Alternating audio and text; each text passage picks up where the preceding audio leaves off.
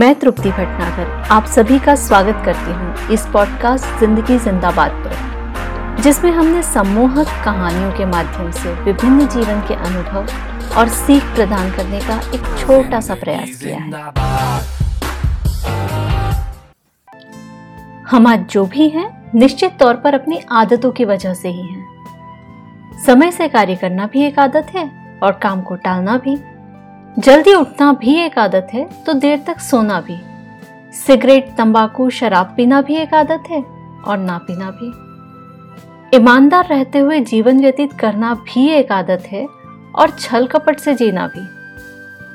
हर चीज जो हम करते हैं वो हमारी आदतों की वजह से ही करते हैं। मार्च 2020 से पहले और उसके बाद स्वास्थ्य, स्वच्छता और फिर रोग प्रतिरोधक क्षमता को लेकर अपने नजरिए और उसको लेकर उठाए गए कदमों को देख लीजिए। जैसे हमने थोड़े ही दिनों में इन चीजों को लेकर अपनी प्राथमिकता बदली है, ठीक उसी तरह हम अपनी हर आदत को बदल सकते हैं, फिर चाहे वो कितनी ही पुरानी क्यों ना हो। जिन्हें असंभव लगता हो वे बताएं कि आप बड़े हैं या आपकी आदतें। आप अपने परिवार से ज्यादा प्यार करते हैं या अपनी आदतों से। आदतें ना तो एक दिन में बनती हैं, ना ही एक दिन में छूटती हैं।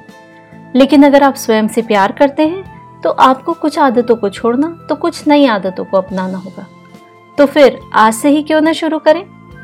चलिए एक कहानी से समझते हैं। एक राजा अपने राज्य में नए मंत्री की नियुक्ति के लिए किसी ज्ञानी को चुनना चाहता था। इसके लिए राजा ने एक हट्टा कट्टा बकरा पाला और पूरे राज्य में घोषणा करवाई कि जो भी विद्वान इस बकरे का पेट भर देगा उसे मंत्री पद प्रदान किया जाएगा।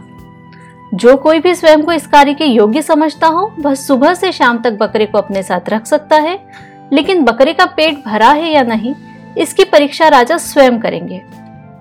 राज्य के लगभग सभी लोगों ने अपना नाम लिखवा दिया, क्योंकि हर कोई मंत्री पद पाना चाहता था। जिसकी भी बारी आती वो बकरे को अपने साथ ले जाता था, सुबह से शाम तक तरह तरह के अन्न और घास इत्यादि खिलाता और उम्मीद करता कि बकरे का पेट भर गया होगा, निश्चित ही पद उसे मिलेगा। लेकिन जब राजदरबार में राजा बकरे के सामने घास डालता तो बकरा अपनी आदत से मजबूर घास खाने लगता था। उसे भूखा घोषित कर दिया जाता और स्वयं को विद्वान सिद्ध करने आया व्यक्ति लज्जित होकर वापस चला जाता। इस तरह कई लोगों ने प्रयास किया, किंतु सब बकरे का पेट भरने में असफल रहे। तभी एक दिन एक चतुर व्यक्ति की बारी आई। वह बकरे को अपने खेत ले गया और खुले घास के मैदान में छोड़कर स्वयं एक छड़ी लेकर उसके सामने खड़ा हो गया। अब बकरा जैसे ही घास खाने के लिए मुंह खोलता वह व्यक्ति उसके मुंह पर जोर से छड़ी मारता। ऐसा कई बार हुआ और बकरे ने छड़ी खाने से बेहतर भूखे रहना पसंद किया। इस तरह बकरे की एक नई आदत हो गई। अब वह जब भी उस व्यक्ति को छड़ी लिए सामने खड़ा देखता घास की ओर से अपना मुंह ही हटा लेता। शाम होते ही वह बकरे को राजदरबार में लेकर वापस पहुंचा। हमेशा की तरह राजा ने बकरे को चारा डाला, लेकिन इस बार उस छड़ी वाले व्यक्ति को सामने खड़ा देख बकरे ने घास की ओर से मुंह फेर लिया। यह देखकर पूरा दरबार तालियों की गड़गड़ाहट से गूंज उठा। उस व्यक्ति को विजेता घोषित कर मंत्री पद से नवाजा गया। अधिकांश लोग बकरे के पेट भरने का रहस्य जानना चाहते थे, अतः राजा ने उस व्यक्ति को रहस्य बताने का आग्रह किया। वह व्यक्ति बोला, इस बकरे की तुलना हमारे मन से कर लीजिए, सारा रहस्य समझ में आ जाएगा। जिस तरह सब कुछ मिलने के बाद भी हमारा मन अतृप्त ही रहता है, उसी तरह ये बकरा पेट भरा होने के बाद भी हर समय खाने की अपनी आदत से मजबूर है।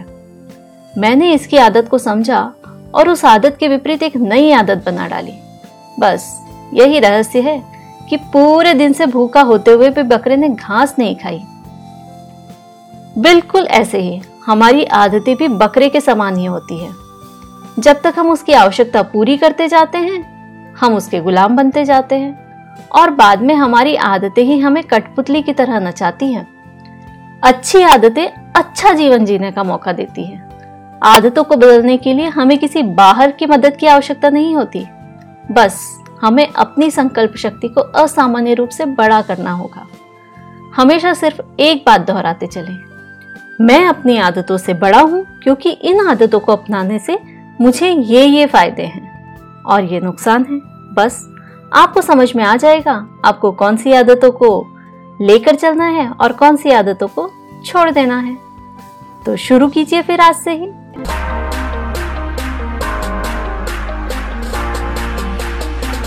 जिंदगी जिंदाबाद।